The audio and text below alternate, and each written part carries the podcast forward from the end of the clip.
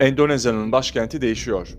Milletvekillerinin onaylamasının ardından yeni başkentin Nusantara olacağı açıklandı. 32,5 milyar dolarlık iddialı proje, Endonezya'nın aşırı kalabalık, kirli ve batmakta olan başkenti Jakarta'yı Borneo'daki seyrek nüfuslu ormanlık alana taşıyacak. Endonezya parlamentosu ülkenin başkentini Jakarta'dan Borneo adasındaki ormanlık alana taşıyacak kanunu kabul etti. Devletin yeni başkentiyle ilgili kanun, devlet başkanı Joko Widodo'nun 32,5 milyar dolarlık iddialı mega projesine yasal bir çerçeve sunuyor ve projenin nasıl finanse edileceğini ve yönetileceğini belirliyor. Yeni şehrin adını devlet başkanı seçti. Nusantara, Java dilinde Endonezya takım adaları için kullanılan bir isim.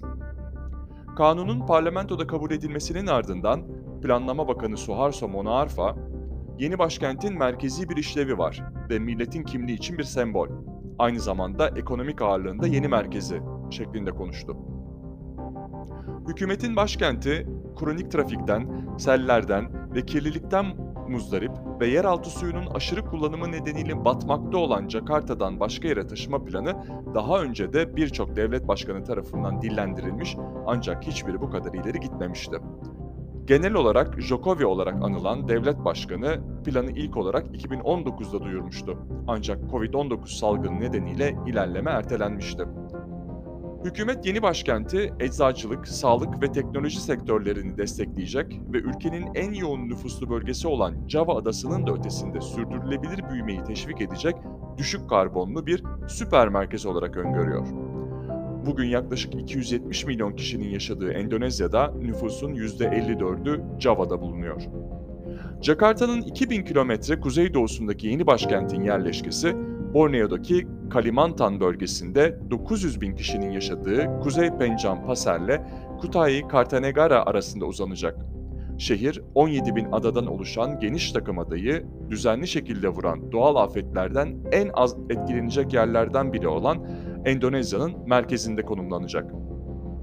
Hükümet planlanan şehir için 180 bin hektarlık bir arazi ayırdı ve Jokowi de daha önce idari merkezin taşınmasının 10 yılı bulabileceğini söylemişti. Devlet 32,5 milyar doların %19'unu finanse edecek, geri kalan kısımsa kamu özel sektör ortaklığıyla ve özel yatırımlarla karşılanacak. Fiyata yeni hükümet binaları ve yaklaşık 1,5 milyon memur için yapılacak evler dahil. Ancak projeyi eleştirenler planla ilgili olarak halka çok az danışıldığını söylüyor. Çevreciler ise projenin orangutanlara, malaya ayılarına ve uzun burunlu maymunlara ev sahipliği yapan ormanlardaki yıkımı hızlandırmasından ve kömür madenleri ve hurma yağı endüstrisi nedeniyle zaten yükselişte olan kirliliği daha da artıracağından korkuyor. Kanuna ilişkin özel komitenin başkan yardımcısı Sağan Mustafa'ya göre Brezilya ve daha da yakın bir örnek olarak Myanmar gibi ülkelerde yeni başkan yaratma örneklerini izleyen Nusantara, konumu bir bakanla eş düzeyde olacak bir yüksek idareci tarafından yönetilecek.